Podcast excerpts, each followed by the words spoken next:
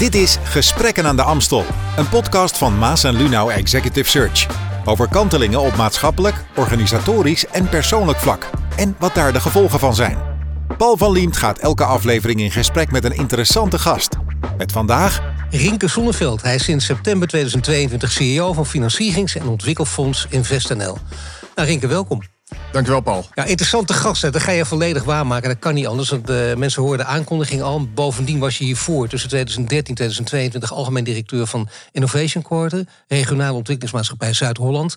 Uh, Rotterdam en Den Haag werden in die tijd ook start-ups. Uh, start-up steden ook, werden er ook om gewaardeerd. Dat is belangrijk. Ik heb veel interviews met je gelezen. Daar word je vaak geprezen. Dat doet ook iets met iemand. Gaan we misschien ook nog over praten. Lid Raad van Commissarissen Rabo Rotterdam. Directiefuncties op het gebied van innovatie, ondernemerschap, industriebeleid.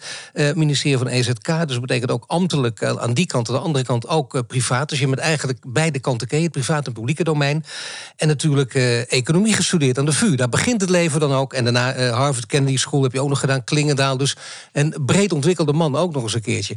Nou Rinke, als je dit allemaal ziet... dan ben jij misschien wel een van de mensen die uitgerekend kan vertellen... Wat, want daar praten we over. Daar zijn we ook benieuwd naar in, in, deze, deze serie. Daar ben ik zeer benieuwd naar zelfs. Naar hoe is het anders om in tijden van kanteling... om, om leiding te geven? Want het zijn natuurlijk tijden van kanteling, tenzij je zegt het valt wel mee. Maar ik bedoel daarmee, alles is aan de hand. Dan gaat het over oorlog, klimaat, migratie, inflatie, bankencrisis, algehele onzekerheid, complexe tijden, welke kant moeten we op? Is het ook echt een tijd van kanteling? Ja, het is een tijd van kanteling. En dan is kanteling misschien nog zelfs een positief geformuleerd woord. Het is een tijd van polycrisis, zoals het ook al wordt genoemd. Tegelijkertijd vind ik echt, en ik geloof dat een quote is van Alexander die nooit kan mensen met verantwoordelijkheid hebben de morele plicht om optimistisch te zijn. En ik ben in de gelukzalige omstandigheid dat ik werk met heel veel bedrijven die werken aan oplossingen voor de problemen van vandaag en morgen. En die weten te vertalen in businesskansen. En als je met die bedrijven werkt, dan word je eigenlijk best optimistisch. Dan geloof je in het feit dat we die energietransitie, die klimaatproblematiek waar we voor staan, dat we die echt aankunnen. Uh, tegelijkertijd, ik heb natuurlijk ook mijn momenten dat ik, dat ik echt heel erg zorgelijk ben. Uh, maar waar ben je vooral zorgelijk over? Dat vind ik toch interessant, want er zijn natuurlijk heel veel manieren. Mensen zeggen altijd polarisatie bijvoorbeeld. Maar ja, hoezo dan? in mijn optiek hangen heel veel dingen met elkaar samen. Uh, en dat is geen rocket science wat ik erover zeg. Maar laat, laat ik het dicht bij huis houden. Wij zijn dus heel erg druk bezig met het versnellen en investeren in bedrijven die bezig zijn met de energietransitie, circulair. ook wel een aantal andere technologieën. Uh, ik ben me er een toenemende mate bewust van. Als je bijvoorbeeld naar die groene revolutie kijkt waar we voor staan.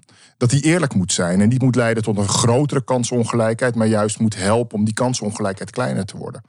En ik denk dat we dat ook in ons werk echt naar binnen kunnen halen. Dat we ons daar veel bewuster van zijn. Uh, een ander ding wat, wat bij ons op dit moment behoorlijk naar binnen komt als organisatie, is de geopolitieke ontwikkelingen. Ja. En dan heb ik het nog geen eens zozeer over het feit dat we natuurlijk een verschrikkelijke oorlog op het Europese continent hebben. Maar bijvoorbeeld de oplopende spanningen tussen Amerika en China, die bepalen ook dat Europa moet nadenken over hoe kijk ik naar richting mijn eigen industriebeleid? Hoe kijk ik naar strategische autonomie? Hoe kijk ik zelfs naar economische veiligheid?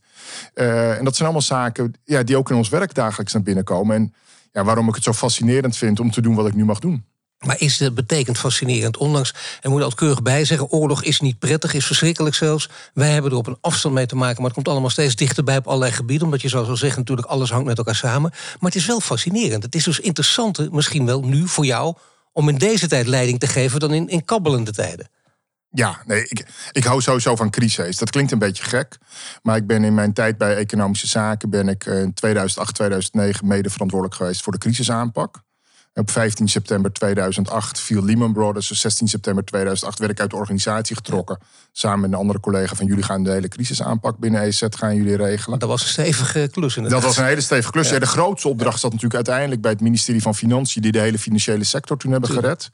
Maar ja, ik, ik, ik, ik gedij dan ongelooflijk goed. Ik, ik... Maar hoe komt dat? Ik bedoel, want dat, dat kun je misschien wel naar deze tijd transporteren. Want wat, wat merk je dan aan jezelf? Wat, waar, waar blink je dan in uit? Nou, het, het, vrij recent is het nog een keer gebeurd hè, bij het begin van de, de coronacrisis. Ja. Uh, toen kwam het kabinet ook weer met een heel pakket aan maatregelen.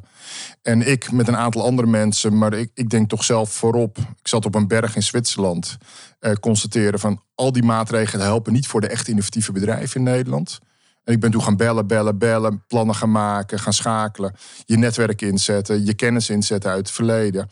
Ja, en dan geniet ik in alle eerlijkheid. En dat, dat klinkt een beetje gek dat je van een crisis geniet. Maar het dwingt je om veel scherpere keuzes te maken in wat je doet en wat je laat crisis creëert ook ruimte en kansen. Dingen die normaal niet kunnen. Daar is opeens wel een gewillig oor voor. Dan moet je overigens wel keuzes durven maken en kunnen maken. Dat, dat wordt soms daadkracht genoemd. Dat lees ik ook in heel veel verhalen over jou. Daadkrachtig, maar daar kun je heel veel typering op loslaten. Ik begin het nu een beetje te begrijpen. Maar ja, dan moet je dus ook durven. Dat betekent je durft dus ook fouten te maken. Je durft risico te nemen. Ja, ik denk dat een van de dingen die ik bij mezelf heel erg koester... is dat ik, ik ben behoorlijk autonoom. Dus ook, ook in mijn nieuwe rol, ik doe dit met ongelooflijk veel passie en plezier. Maar als mijn raad van commissaris of de aandeelhouder zou zeggen... Rinke, jij bent niet meer de man voor deze plek. Liever op die manier dan dat ik mij ga dat ik mij alleen maar ga aanpassen, een soort van barba papa, aan eh, de omstandigheden. Nee, ik snap het. Dat je een soort overleven noemt. En dat wordt dan vaak positief gezien. Maar in de praktijk ja. betekent dat je gewoon echt alles doet en, en, om maar die positie te behouden. ik, ik, kan me nog heel goed herinneren. Ik was toen 38, 39. Toen werd ik, werd ik voor het eerst directeur bij het ministerie. En de toenmalige secretaris-generaal, die was toen naar de toenmalige minister. Ik zal geen namen noemen gegaan. Die nou, wel, je mag al. Ja, nou, ja, de, de secretaris-generaal was Chris Buink en de minister was Maria van der Hoeven. En oh, ja. heeft Maria van der Hoeven toen gezegd: Ja, het is een hele goede jongen, maar hij is wel heel eigenwijs. Chris, daar moet jij op letten. en Chris kwam toen naar mij toe en die zei: Rinke, dit heeft de minister gezegd. Ik wil dat je niet verandert, want ik wil je op die plek hebben om wie je bent. En dat heb ik toen als heel erg uh, ja, empowerend ervaren. En zo wil ik ook met mijn eigen mensen omgaan. Ehm, dat is een heel goed voorbeeld, Huisje, want dat is ontzettend belangrijk. Dat is gewoon meteen rugdekking krijgen en dan, kun je, dan ben je ook sterk. Daar word je ook sterker door.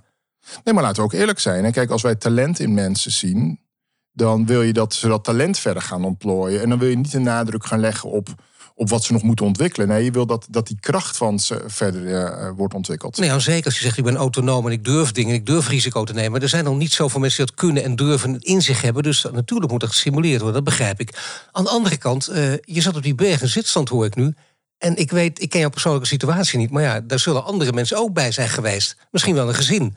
En die moeten dan allemaal mee met die man die opeens uh, ja, los uit die heerlijke bergdroom komt. En opeens zin heeft om een crisis weer nou ja, te lijf te gaan. In alle eerlijkheid was het eigenlijk een, een, een beetje een gênante situatie. Ik ging met drie vrienden ging ik naar Zwitserland toe om een uh, lang weekend te skiën. En we vertrokken op het moment dat het eigenlijk helder was dat, dat de coronacrisis Nederland ook in volle hevigheid had gered. Uh, de tweede dag dat we waren, waren ook meteen alle pistes dicht. Nou, dat geeft je ook tijd om vervolgens te gaan nadenken, te gaan schakelen, te gaan bellen, te gaan appen. Ik ben, ik ben een uh, voorbeeld van management by WhatsApping around. Ehm, maar eigenlijk wel er niet op die berg moeten zitten. Uh, dat was eigenlijk onverantwoord dat we die keuze hebben gemaakt. Een andere vriend van mij die mee was en die managing partner is van een advocatenkantoor in Amsterdam, die heeft vanaf die berg zijn kantoor dichtgegooid. Dat is geen leiderschap, dat je er dan op dat moment niet bent. En dat gold voor mijzelf ook. Het was de verkeerde keuze om daar te zijn. Ik heb dat weekend heel effectief benut om een aantal dingen in gang te zetten om het goede te doen voor, uh, voor de innovativiteit. Je ziet verbazing in mijn gezicht. Want mensen geven het meestal niet toe. Dan moet je heel erg duwen en zo. Maar dat ben je, heb je ook wel geleerd en gedacht van... ik durf risico te nemen. Als ik zelf fouten maak, dan geef ik het ook gewoon open en bloot toe. Ja, dat, ja dat, dat vind ik niet zo heel ingewikkeld, eerlijk gezegd. Nou ja, behalve als je je hoofd stoot. Als je, er zijn genoeg mensen die, die dan opeens angstig worden. Want oh, reputatieschade. Het eerste wat in hun hoofd opkomt. En dat snap ik ook wel. Maar ja, dat zijn niet de, de, de, degene met de, de meeste civiel courage natuurlijk. Ja, ik, denk, ik denk het beste voor je reputatie is dat je een echt mens bent. En een echt mens durft ook kwetsbaar te zijn. En durft ook te laten zien dat hij fouten maakt. En mensen die mij niet zo heel goed kennen denken... en dat, dat is ook een kant van mij... dat ik heel zelfbewust ben hè, en uh, precies weet wat ik wil. Ik had je nog nooit ontmoet en die indruk maakte jij meteen toen je binnenkwam. Ja, dat is inderdaad, ja, dat valt meteen op. En, en dat is mijn kracht, maar dat is ook tegelijkertijd mijn zwakte. Uh, en ik denk en ik hoop dat ik met het groeien der jaren, ik ben nu 52 Paul, ook steeds meer van mijn zwakte durf te laten zien. Want ik denk dat dat juist heel krachtig is. Maar hoe doe je dat? Ik bedoel, doe je dat door, uh, door training, door met ja. filosofen af en toe je weekend op te sluiten of in de closet te gaan zitten of wat dan ook, bepaalde boeken te lezen, films te bekijken? Nee, Analyses? Nee, niks van dat alles. Door te merken dat je omgang met mensen uh, meer diepgang krijgt en meer waarde krijgt door minder een, uh, een rol te spelen en meer jezelf te zijn. Ja, maar dat, gaat, dat, dat vind ik dat is een hele. Dat is, dat is, volgens mij is dat een van de allergrootste levenswijsheden die je nu uh, naar buiten brengt. Maar dat gaat toch niet vanzelf? Dan moet er iemand zijn die daarop wijst. Er moet iets gebeuren in je leven waardoor dat. Kijk, we hebben allemaal lopen we in ons leven behoorlijke kratsen op onze neus op. En die zijn heel verrijkend. Zeker. Uh, op het moment zelf dat je gebeurt, moet je, moet, je door, moet je door pijn en door dalen heen. Maar ze zijn uiteindelijk heel verrijkend. Maar wat is er bij jou gebeurd? Is er iets wat je niet wil vertellen? Is het te persoonlijk? Nou, er zijn in mijn leven een paar dingen gebeurd. Ik denk heel bepalend in mijn leven is dat toen ik, toen ik, uh, toen ik 12 was, mijn vader overleed. En eigenlijk het gezin waar ik uitkwam viel op dat moment uit elkaar. Mijn moeder wilde terug naar waar we vandaan kwamen. We woonden op dat moment in Brabant en wilde terug waar we vandaan kwamen. En mijn broer wilde niet mee. Dus van een gezin van vier ben je binnen een korte periode opeens een gezin van twee. En, uh, en ik was best een eigenwijs jongetje op die leeftijd. Dus ik was mijn moeder ook al vrij snel voor. Dat is denk ik heel bepalend. Uh, heel karaktervormend. Ik denk uh, heel veel in positieve zin. Maar ik ben er later ook wel achter gekomen dat ik daardoor ja, bijvoorbeeld altijd mezelf heb wijsgemaakt dat ik sterk moet zijn. Terwijl waar we het net over hadden, is ook je, je zwakte durven laten zien. En natuurlijk later ook in je persoonlijke leven en in je relaties kom je, gebeuren er dingen uh, waardoor je meer aan soul searching moet gaan doen. Waarom gebeurt mij dit? Maar toch is het interessant, iemand in jouw positie. Het, je, je, hoeft niet hier helemaal op, op, op, op de divan natuurlijk en alles te vertellen. Dat vraag ik niet aan je, maar misschien wel één voorbeeld uit een relatie. Zonder dat je iemand keihard schaadt. Maar dat maken we allemaal mee. Dan gaat de relatie uit of mis en, en daar leer je van. Nou, ik, ik ben, en bedoel, ik had niet verwacht dat dat in deze podcast aan de orde zou zijn. Maar nu het over hebben. Ik ben een paar jaar geleden ben ik in therapie gegaan. Omdat ik vond dat ik met een aantal dingen die niet goed voor mezelf waren, maar vooral ook niet goed voor mijn omgeving, niet op de goede manier omging. En de enige manier om dat op te lossen was op zoek naar de bron. En uh, dat, uh, dat ga, en dan moet je diep gaan. Uh, en tegelijkertijd, het heeft me heel veel gebracht.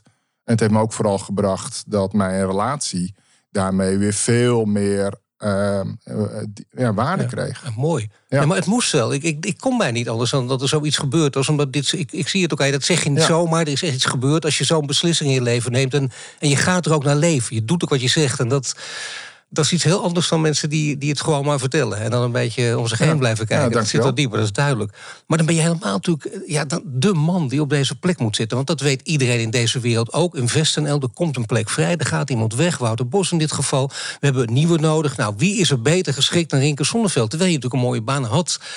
En, en, en wie weet, vind je het zelf ook wel of niet? Hoe ging dat? Hoe ging dat hele proces in zijn werk? Ja, hoe ging dat proces in zijn werk? Wouter maakte inderdaad, Wouter Bos maakte zijn afscheid bekend. En in alle eerlijkheid, ik kreeg toen in die 48 uur daarna behoorlijk veel berichtjes van mensen. WhatsApp, mailtjes, telefoontjes van we hopen dat jij het wil doen. Of heb je het gezien dat? Of ik heb er een fles, een fles champagne opgezet dat jij, dat jij het wordt. Dat gaat ver, ja. Dat ja, ja, ja, ja. ja, hebben mensen een fles champagne verdiend aan het feit dat ik het uiteindelijk ben geworden. um, Kijk, de organisatie waar ik hiervoor werkte, Innovation Quarter, heb ik helemaal vanaf scratch af aan opgezet. Ik ben letterlijk in mijn eentje begonnen. Dus ik heb die uh, mooie en ook wel veilige carrière in de, in de Rijksoverheid heb ik achtergelaten voor iets wat heel ongewis was op dat moment. En ik heb daar een hele mooie organisatie weten te bouwen. En ik denk dat, dat in de laatste paar jaar dat ik daar zat, je continu met de vraag zit: durf ik mijn eigen kind alleen te laten?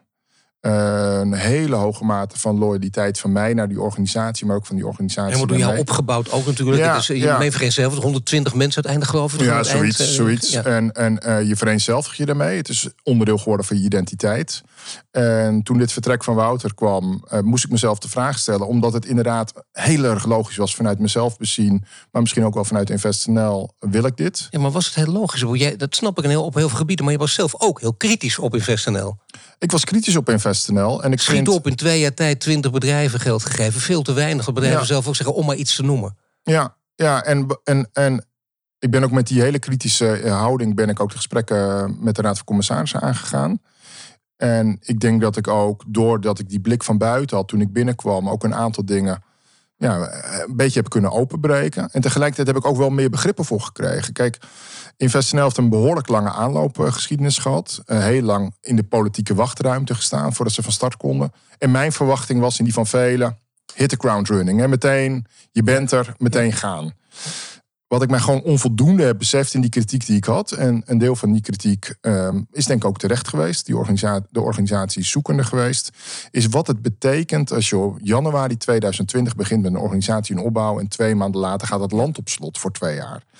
Uh, de impact daarvan in zo'n organisatie. Je kan niet naar buiten, je kan die bedrijven niet spreken. Je kan eigenlijk geen organisatiecultuur bouwen. Is, is veel groter geweest dan ik me beseft. En wat ik merkte toen ik binnenkwam is dat eigenlijk die organisatie net op dat moment al, volle vaart begon te draaien. En dat was een heel mooi moment om in te stappen. Uh, ook wel een beetje uh, ego-strainend, want het feit dat, dat we ja, steeds meer de dingen doen waarvan de wereld verwacht, of ons, onze omgeving verwacht dat we ze moeten doen. Die worden nu aan mijn komst gekoppeld. Voor de duidelijkheid, mensen die het horen, die moeten dat wel weten. Dan hebben ja. voor niks opgeschreven. Dat, dat, dat, het is heel groot wat je gaat doen. Want waar, waar ben je uiteindelijk verantwoordelijk voor als alles goed gaat? De grote transities financieren, energie, circulaire economie, de regeneratieve landbouw. Dus investeren, business development, alles bij elkaar. Als je dat voor elkaar krijgt, ja, dan, ben je, dan ben je invloedrijker dan de minister-president. Nou, dat laatste zeer zeker niet. Maar het is een hele mooie en eervolle baan. Ik bedoel, dit doen wij niet alleen. We hebben wel een belangrijke aanjagende rol uh, hierin. En we beschikken over een heel mooi wettelijk mandaat. We zijn een staatsdeelneming. Dus je moet je voorstellen in de categorie Schiphol, havenbedrijf Rotterdam. Dus we zijn aan de ene kant publiek gefund en aan de andere kant gewoon privaat gerund. En dat... 95% van de mensen bij jullie is ook uh, afkomstig uit de private sector. Ja, absoluut. Ja, en... Dat is gigantisch trouwens. Dat, nee, maar dat, dat viel mij ook weer op in de voorbereiding, veel meer dan ik dacht. Ja, en het, en het mooie is dat heel veel mensen die bij ons komen werken, bijna eigenlijk alle mensen worden heel erg aangetrokken door ons, omdat de mensen maatschappelijke impact willen creëren. Maar dan wel vanuit een zakelijke context. Uh, dus ik denk dat er maar weinig mensen bij ons zijn die zich primair aangetrokken zouden voelen tot helemaal de publieke zaak. Maar juist op dat, dat, dat scherpe randje van privaat-publiek, waar je vanuit een hele zakelijke context maatschappelijke waarde kunt creëren. Maar dat doe je dus door ook uh, geld te geven aan bedrijven. Toen jij binnenkwam, toen ging het vooral, dat was ook een van de kritiekpunten, veel geld, dat zei jij niet alleen, maar veel meer mensen zeiden dat. Er gaat heel veel geld verhoudingsgewijs naar de fondsen en relatief weinig geld naar bedrijven. Wat heb je daarmee gedaan? In alle eerlijkheid was ik zelf helemaal niet zo super kritisch op het feit dat er veel geld ging naar fondsen. Ik vond vooral dat het heel slecht werd uitgelegd waarom. En ik heb wel gezegd, en, maar dat was al onderdeel gewoon van de strategie vanuit InvestNL. We gaan dat percentage wat er naar fondsen gaat wel echt naar beneden brengen. Dus dat was toen ik binnenkwam, was het ongeveer in uitgezet geld 70% naar fondsen, 30% direct naar bedrijven. En dat zijn we nu aan het kantelen, 30% fondsen en 70% bedrijven. Maar dat was al onderdeel van de strategie. En ik denk een van de dingen die ik misschien beter ben gaan doen als boegbeeld van deze organisatie, is gewoon extern, of het nou in de pers is of in de, uh, in de politiek, of gewoon tijdens de heel veel contacten die ik dagelijks onderhoud, uitleggen waar, waar we voor staan en waar we naartoe gaan. Ja, en inderdaad niet zomaar met, met, met zomaar loze opmerkingen. Of, of van, die, van die prachtige uh, marketingleuzen. Dat, dat, las ik ook. Hè. Ik vond het geweldig dat je iets zei van... Uh, morgen moet beter of morgen nieuwe dag. Morgen, morgen mogelijk maken, ja. Morgen mogelijk maken. Ja, geweldig. Ik vind het fantastisch trouwens. Het is een hele mooie, maar het is net als melk de witte motor. Het zegt helemaal niets. Nou, ik vind hem in ieder geval niet onderscheidend voor wie wij zijn. En uh, ja, graag morgen mogelijk maken. Graag ook overmorgen. Maar eh, nee, ik vind hem niet onderscheidend voor wie we zijn. Maar dus wat dan wel? Wat, wat is dan wel Nou, kijk, de essentie van wat wij doen is dingen financierbaar maken die niet financierbaar lijken. En waar moet je dan aan denken? We staan echt voor hele grote transities. Het nou gaat om energie, of het gaat om landbouw, of een betaalbare zorg, of bijvoorbeeld echt de nieuwe technologieën, dieptech wordt het dan genoemd, rond fotonica, kwantumtechnologie. Dat zijn uh, vaak, uh, er ontstaan schitterende innovaties die heel risicovol zijn. Lange ontwikkeltijden, heel kapitaalintensief. En waar gewoon te weinig privaat geld voor is. Omdat die risico's te hoog zijn. Maar is er niet steeds minder geld voor groene technologie? Als we kijken wat er in Amerika gebeurt, is die SVB-bank. Vanaf dat moment begon iedereen, want die, die ontfermde zich eigenlijk daarover. En dan zie je dat het toch een wereldwijde uh, ja, uitwerking bijna heeft. Dat mensen daarvan schrikken en denken, laten we het maar even niet doen. Nou, je, je, hebt twee dingen, denk ik, Paul. Je hebt aan de ene kant, wat gebeurt er met het investeringsklimaat? En die wordt met de dag guurder. En de val van Silicon Valley Bank uh, speelt daar zeker een rol bij.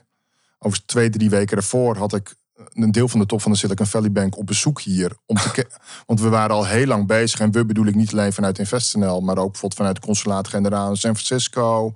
En Constijn uh, vanuit TechLeap om te kijken of we Silicon Valley Bank naar Nederland zouden kunnen halen. Dus dat kwam als een enorme schok. Het, het, tweede is, en daar ben ik wel optimistisch over, als je ziet waar gaat investeringskapitaal de laatste jaren meer en meer naartoe, gaat het steeds meer juist naar climate tech bijvoorbeeld. Want, en dat is ook niet zo gek, want die transitie die we gaan maken, er is geen weg terug. Dus bedrijven beseffen zich steeds meer dat daar geld verdienen valt. En maar waar zit dan toch nog steeds de hobbel? Want die Silicon Valley Bank voor jou ook. Je, je, je noemde er al een gezelschap. Eh, dat, dat zijn geen gezelschap van mensen die niet om zich heen kijken... en niet weten waar Abraham de Mosterd haalt. En die hadden toch niet in de gaten wat daar aan de hand was. Ja, daar, daar is iets anders gebeurd. Hè. En, en ik, ben, ik ben daar geen specialist in. Maar dat heeft niet zoveel met hun core business te maken, als wel uh, dat eigenlijk gewoon een treasury niet op orde was. Nee, dat is. Uh, nou goed, en, en, en, en, dat is echt een belangrijke verklaring waarom die bank onderuit, uh, onderuit is gegaan. maar waar ik dus echt positief over ben, is dat je steeds meer geld ziet gaan naar climate tech, dus naar bedrijven die echt oplossingen gaan bieden voor energie, circulair, et cetera. Dat je ook steeds meer investeerders ziet die impact first zijn, ook in Nederland. Uh, maar tegelijkertijd, je ziet dat dat soort type bedrijven, ze zijn veel kapitaalintensiever dan een gemiddeld softwarebedrijf.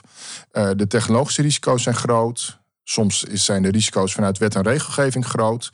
Dus voor dat soort bedrijven is geld ophalen echt veel ingewikkelder. En wij nee, ik snap dus... het. Hier, hier heb je dus typisch ook InvestNL nood. Dit zou, dit zou, is zonder reclamepraatje, maar dit, dit, is denk ik wel waar. Dit is, uh, ik zou bijna zeggen met keurig term evidence-based, kan niet anders. Dan moet je op deze manier geld komen. Anders zou het niet lukken. Ja, en, en wat voor, bij ons de mooie uitdaging is, is dat we onszelf voor die, voor die bedrijven die echt impact creëren of het nou morgen is, maar ook overmorgen. Want soms investeer je in technologische innovaties die echt nog heel lang nodig hebben voordat ze naar de markt komen. Dat we dat op zo'n manier doen dat we ook zoveel mogelijk privaat geld weten aan te trekken voor die bedrijven. Maar hoe werkt het dan in de praktijk? Want dan gaat het dus over privaat geld, dus ook private equity. Nou zie je heel vaak, dat, ik, ik heb zo, ken je het ook veel beter dan ik, maar die, die uh, laten we zeggen, die, die congresjes waar mensen uit, uit familiebedrijven zitten en mensen uit de private equity wereld. En om die tot elkaar te krijgen, eigenlijk is het fantastisch, moeilijk als wat. Dat is het. Ja, dat is het. En uiteindelijk, uh, wat je dan toch doet, het, uh, het is mensenwerk. Dus het gaat om, om vertrouwen, het gaat om elkaar kennen. Het gaat om de juiste judgment maken. Geloof ik in het team wat tegenover me zit? Geloof ik in de product market fit? Of geloof ik dat in ieder geval met wat ze hebben, dat, dat we daar de weg naartoe weten te vinden? Um, en ja, dan is de verleiding om daar de juiste andere investeerders bij te krijgen, is, is, is groot. Maar het gebeurt ook nog steeds behoorlijk vaak andersom. Dat wij gevraagd worden om deel te nemen, omdat er een investeringsronde nodig is van, laten we zeggen, 15 miljoen. En er nog een gat is van 5 miljoen om dat in te vullen. En dan worden wij erbij gevraagd. Dus er is niet één route uh, naar succes. Um, en bovendien, het afsluiten van die investering, het closen van zo'n investering, is het begin van een huwelijk. En dat is een turbulent huwelijk uh, uh, over het algemeen. Want dit zijn geen bedrijven die het plan wat ze hebben ingeleverd gaan waarmaken. Daar gebeurt altijd iets onderweg. Ja, dat weet je. En dat, dan is het heel fijn dat er iemand uh, nu bij InvestNL aan het roer staat... die ook risicobesef heeft, maar ook risico durft te nemen. Daar gaat het om, dat je weet dat er wat misgaat. Heb je overigens een aandeelhouder nodig... die niet voortdurend over hele hoge rendementen begint te praten? Dat klopt. Uh, onze aandeelhouder is het ministerie van Financiën. En die gedraagt zich over echt als een, als een aandeelhouder op afstand. Uh, dus bemoeien ze echt geen enkele bemoeienis met onze dagelijkse gang van zaken. Je hebt nog geen gesprekje met mevrouw K gehad? Ik heb zeker wel een gesprekje met mevrouw K gehad. Oh, maar, die gaat, maar, die gaat niet over uh, meneer Sommerveld. Nee. Ik verwacht dit en dit en dit en dit van u. Nee. En al helemaal niet als het over individuele investeringen of individuele bedrijven gaat. De reden dat wij zijn opgezet is om juist in dat marktgat, dat marktfalen, om dat voor een deel op te vullen. Uh, en daar hoort natuurlijk een rendement bij, wat wel goed is voor de belastingbetaler. Maar wat er vooral toe leidt dat het geld wat we hebben geïnvesteerd in bedrijven en wat we weer terugverdienen met die bedrijven die het goed doen, gaan ook een aantal bedrijven gaan de komende jaren het niet redden. En niet alleen de komende jaren, dat hebben we recentelijk ook al meegemaakt. Maar dat bedrijf wat we terugverdienen, dat we dat weer in nieuwe bedrijven kunnen investeren. En dat nou, heet en revolverend, heet dat. En, uh, Nog één keer, hoe heet dat? Revolverend. Oh ja, dus het geld wat terugkomt, nee, dat, je dat opnieuw kunt inzetten ja, uh, voor nieuwe bedrijven. Maar ja, wat je nu zet is wel echt de nieuwe tijd. Dat zijn de nieuwe tijden, nogmaals, de kantelende tijden, als je het zo positief mogelijk wil zien. Hier gebeurt echt wat. Want de bedrijven waar het goed mee gaat, ja, die, die brengen ook echt iets teweeg. Een echte transitie. Ja. Dus niet een klein veranderingetje. En dan is het zo aardig als je een paar mooie voorbeelden kan noemen, een paar goede illustraties. En ja, ten eerste schiet mij natuurlijk altijd Lightyear te binnen, want daar hebben jullie mee bemoeid. Vanaf het begin af aan was je daar niet bij betrokken, maar wel later. En ja, dat, dat, is, dat, dat is niet het mooiste verhaal. En dat is eigenlijk heel jammerlijk. Maar toch, hoe staat het daar nu mee? Uh, wat is de stand van zaken? Ja, we hebben in Lightje geïnvesteerd uh, afgelopen zomer. En die, de, de, investering werd bekendgemaakt de eerste week dat ik, dat ik binnen was. Maar ik heb inderdaad geen betrokkenheid gehad met, met, met, met de hele voortrekking, met die besluitvorming. Fantastisch bedrijf. Echt een, een van die bedrijven in Nederland. Een jongensdroom, maar de jongensdroom spat ook wel eens uit elkaar. Uh, aantal studenten die de internationale solarcar races in Australië hebben gewonnen, die op basis daarvan een bedrijf zijn gebouwd. Dex Hoefsloot als geweldige CEO. Ja, ja, in ieder geval een heel visionair iemand. En, en, uh, en ja, die vervolgens heel ver zijn gekomen. in een ongelooflijk complexe markt. En uiteindelijk, uh, dan gebeurde er van allerlei zaken. Uh, een deel onervarenheid, een deel pech, een deel verkeerde keuzes gemaakt, een deel tegenval in de markt, uh, investeringsklimaat. En dan gaat het ook heel snel de verkeerde kant op. Dus Laatje ging januari dit jaar failliet.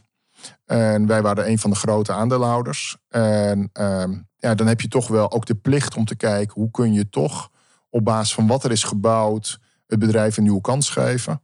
En nou, er is in de pers heel veel over geschreven. Uh, Constructies in het FD die, die allemaal denk ik wel ongeveer heel dicht bij de waarheid zaten zelfs. Die reconstructie in het FD was heel dicht bij de waarheid. En dat is topjournalistiek, want deze journalisten hebben het vertrouwen van alle hoofdrolspelers, inclusief mijzelf, uh, gewonnen. Waardoor ze iedereen hebben gesproken. Is mijn vermoeden, hè, want we weten het nooit van elkaar. Maar als ik zie wat ze hebben opgeschreven, dan, dan is ze dat gelukt. Ja, en daar, daar zie je in wat er dan gebeurt. En dat is wel exemplarisch van wat er kan gebeuren binnen dit soort uh, hoog uh, risicovolle en hoogtechnologische uh, start-ups en scale-ups. Maar dat betekent dat het definitief nu hoe dan ook ten einde is, of niet? Dat er toch nog iets moois wel uit zou kunnen komen? Ja, er, er, is een, met bescheiden middelen een doorstart gemaakt. En de grote uitdaging voor het bedrijf is nu om op korte termijn meer kapitaal aan te trekken.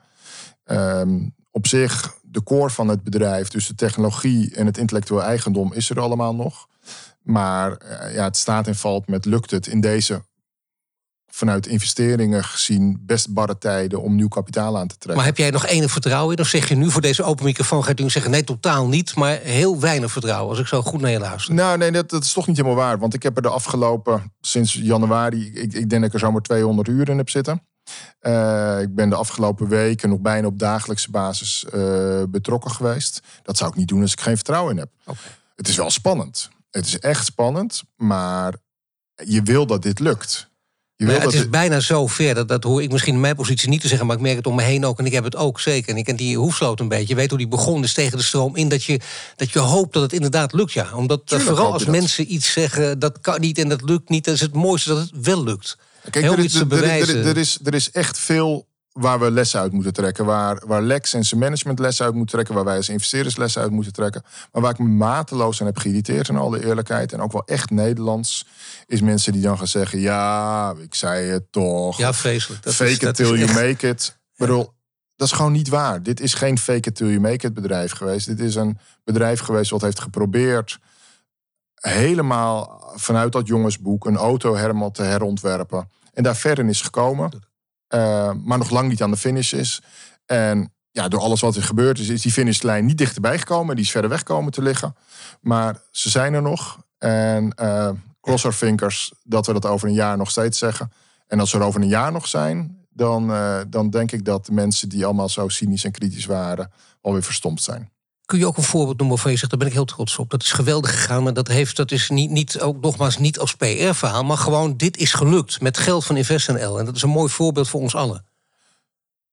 Nou ja, je vraagstelling suggereert dat ik niet trots ben op Lightyear. En ik heb zelf ook gezegd... Ook Die suggestie zit, eh, moet eruit. Ik bedoel echt mee van... dat, dat, is iets eh, waar, toch met haken en ogen natuurlijk... maar iets wat volledig goed gegaan is. Maar als wij alleen zouden investeren in bedrijven die een succes worden dan investeren we niet in de juiste bedrijven. dus voor mij was het best makkelijk geweest om te zeggen: ja, dit investeringsbesluit is genomen voor mijn tijd. Nee, ik vind dat we daar voor de juiste reden het juist hebben gedaan. En het is nog geen succes geworden. Je, je, noemt het hier soms de kanteling. Ik noem dit soort dingen rakeling. Met de juiste intenties gedaan, maar nog geen succes. Oh, dank voor dit woord. Die sla ik meteen op. Ja. Nee, dat is de volgende serie. Ja, de, rakeling. Ja, ik vind het een heel mooi woord. Ja, mooi. Uh, ja, we, investeren in prachtige bedrijven. Uh, ik vind een heel mooi bedrijf waarin we hebben geïnvesteerd. Elestor. Is een bedrijf uit Arnhem. Nieuwe batterijtechnologie. We zitten sowieso in veel ja, bedrijven. elektriciteitsbedrijf. Ja, een opslag. Uh, ja, uh, we zitten sowieso in veel batterijtechnologiebedrijven. Uh, ook een mooi verhaal, heel ander verhaal. Eh, maar dan zie je ook toch wel die publieke rol die we spelen. Is uh, de financiering die we hebben verstrekt aan SIF. Die maken de monopiles voor, voor windparken op zee. We hadden een hele grote investeringsronde, meer dan 300 miljoen, of financieringsronde.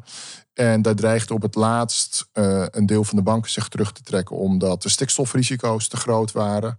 En toen hebben wij gezegd, dan durven wij een stap naar voren te zetten in de samenspraak met het ministerie van Economische Zaken, om toch te zorgen dat die financiering rondkomt. Ik ga volgende week bij ze op de Tweede Maasvlakte op bezoek. Ik ben heel benieuwd uh, wat we daar zien. Maar dat zijn echt van die bedrijven die uh, cruciale schakels zijn in de energietransitie. Dan is er nog iets. Namelijk, we mogen zeker niet vergeten als ik met iemand praat die heel veel weet van de private sector en de publieke sector, namelijk de industriepolitiek. Dat weten mensen die, die goed op de hoogte zijn. Dat zijn veel mensen die naar ons luisteren en die weten gewoon de bezuidenhoudse weg. En dan heb je dus eh, VNO-NCW, uh, EZK, het ministerie zit lekker dicht bij elkaar. Die bepalen van alles. En je moet één ding vooral niet doen over industriepolitiek beginnen, behalve nu. Want we zien het in Amerika, de IRA, de alles. Wat daar gebeurt, kijk eens hoeveel geld is. En mensen zeggen 300 miljoen. Ik vergeet die getal altijd, maar nu uh, duizend miljoen, zelfs dus 1 biljoen. Dat is het gewoon. Dat als je alles weghaalt, dat ze zoveel geld erin stoppen. Dus je moet er iets tegenover stellen. Wat vind je van die ontwikkeling? Want dat is ook een kantelingontwikkeling. Dat is, dat is zeker een kanteling. En ik ben zelf een blauwe maandag uh, directeur industriebeleid geweest bij Economische Zaken, ad interim. En dat heette directeur industriebeleid, maar eigenlijk mocht die naam toen niet wegdragen. Want het zat echt nog in de muren van het departement, ondanks dat het decennia ervoor was, maar eigenlijk de de catastrofe van, van uh, het RSV-schandaal. Uh, en voor de luisteraars thuis, dat was in de tijd dat Nederland nog een heel proactief industriebeleid voer. Uh, en dat er van alles is misgegaan met verkeerde steun aan de verkeerde, aan de verkeerde bedrijven. Ik denk als je nu kijkt, en dat heeft ook met die geopolitieke strijd toch tussen China en Amerika te maken, dan zie je in Europa in een heel hoog tempo een herwaardering van industriepolitiek. En er zitten hele goede kanten aan. En er zitten ook rafelrandjes aan waar we heel attent op moeten zijn. Maar ik zeg zelf altijd maar, in een hoog tempo wordt heel Europa Franseren. De Fransen hebben dat altijd wel gehad, die industriepolitiek in hun bloed. Maar Nederland loopt daar, zit daar wel in de achterhoede. Nederland is toch gewoon een land wat heel erg nog gelooft in, in marktwerking, in de liberale beginselen, uh, markteconomische beginselen. Uh, was van staatssteun, et cetera. Ik denk dat, dat nou, als ik kijk wat er nu uit Den Haag komt, dan, dan hoor ik de goede dingen. Op papier lees ik ze. Als ik minister Mickey Adriaanse zie of spreek of hoor, dan, dan hoor ik de goede dingen. Ik denk dat het nog heel erg een zoektocht is. En hoe gaan we dat nou vervolgens vertalen in daadwerkelijke acties? Omdat ja, toch die terughoudendheid van hoe wij industriepolitiek uh, bedrijven nog heel erg diep in ons systeem zit. Terwijl die daadwerkelijke actie, uh, als je die mooi wil omschrijven, is dan uiteindelijk naar een systeem van een ondernemende staat. Die ja. kant zou je op moeten. Maar je gelooft het pas als je het ziet in dit geval. Nou ja, kijk, wij zijn er natuurlijk zelf wel een voorbeeld van, van een ondernemende staat. Hè. Kijk, zeg maar de, de, de voorgangers van InvestNL, uh, de, de NIB, de Nationale Investeringsbank en eigenlijk ook wel NPM, de Nationale Participatiemaatschappij, zijn allemaal in de jaren 80, 90 geprivatiseerd. Terwijl eigenlijk alle andere Europese landen dat soort instituties overeind hebben gehouden. Of al veel eerder dan Nederland zijn weer zijn gestart. Dus wij zijn er een voorbeeld van, van de ondernemende staat. Ik vind wat er uh, twee jaar geleden in gang is gezet met het Nationaal Groeifonds. Op zich ook heel positief. dat we gaan zeggen, we gaan gewoon echt weer heel stevig in, investeren. Met miljarden. En dat zijn over het algemeen subsidies. En waarbij echt investeringskapitaal in ons verdienvermogen van morgen. En tegelijkertijd wat je daar dan soms wel mist, is dat de politiek ook daadwerkelijk de keuzes durft te maken. Waar dan in? Ehm, en dat, dat wordt dan toch een beetje uitbesteed en op afstand gezet. Maar dat gaat veranderen, dat kan, want jij bent trouw aan, aan je werkgever. Als je ergens CEO bent, dan wil je er ook lange tijd zitten. Je bent nu net begonnen, je bent er niet eens een jaar. Maar je wil langer gaan zitten, denk ik. Dus als jij dit, dit ga je allemaal nog meemaken. Dat die industriepolitiek ook uh, handen en voeten krijgt. Dat de ondernemer de staat werkelijkheid wordt. Want ik denk dat jij er toch tenminste acht jaar wil zitten, of niet? Oh, dat, dat ga ik niet, je niet beloven, uh, Paul. nee, een van mijn belangrijkste afwegingen om dit wel of niet te doen... Uh, dan gaan we toch weer een beetje naar, naar, naar, naar Rinke, de privépersoon... is, uh, ik had met mijn vrouw de afspraak... Mijn, mijn, dochters doen dit jaar eindexamen... en we verwachten, nou, ze gaan nu allebei naar het buitenland... maar dat ze eigenlijk in de anderhalf jaar daarvoor daarna wel uitwaaien. En mijn vrouw en ik hadden de afspraak om een jaar door Europa te gaan wandelen. en dus toen ik werd benaderd voor, voor InvestNL... was dat van al mijn afwegingen de meest complexe. Ja. Want dat ga je op de lange baan schuiven. En komt dan van, uh, van, uh, van uitstel echt afstel. Dus dat was van, eigenlijk van alle afwegingen de, de, de verreweg de meest complexe. Nou, misschien jouw vrouw luistert mee. Die denkt, ik ben benieuwd wat hij nu in dit interview zegt. Oh, zo, dus over acht jaar gaan jullie de Europa wandelen. Ja, nou. Ik, of je kan het in etappes doen, dat kan ook. ik, ik, weet niet of ik daar dan nog fysiek toe in staat ben. Uh, is natuurlijk, nou. Nee, nee, maar dat, dat, dat, is, dat is natuurlijk. Dat, het, dat is fysiek en mentaal is dat, dat een enorme nee, uitdaging. Dat is waar. We weten het niet. We hebben het hierover. En dat zal over. Ik, ik heb een aanstelling voor vier jaar. En dit zal over uh, drie jaar weer een heel belangrijk onderdeel van mijn afwegingen gaan worden. Maar in ieder geval tot die tijd. Uh, dan, ja, met kop en kont. ik, ik bedoel, dit, dit, dit, is. Ik, ik, ik kan dit soort werk alleen maar doen met volle overtuiging en passie. Uh, het geeft me heel veel energie. Ik zal niet zeggen dat het ook niet af en toe heel veel energie kost. Het, het, is, het is intens, uh, maar uh, met kop en kont. Nou ja, dat blijkt dat alles. Ja, het verhaal ook meekijken. Oké, okay, Rinke Zonneveld, hartelijk dank. Dank je. Dit was Gesprekken aan de Amstel. Een podcast over kantelingen op maatschappelijk, organisatorisch en persoonlijk vlak. Presentatie Paul van Liemt. En mede mogelijk gemaakt door Maas en Lunau Executive Search. Volg ons in je favoriete podcastplayer voor meer Gesprekken aan de Amstel.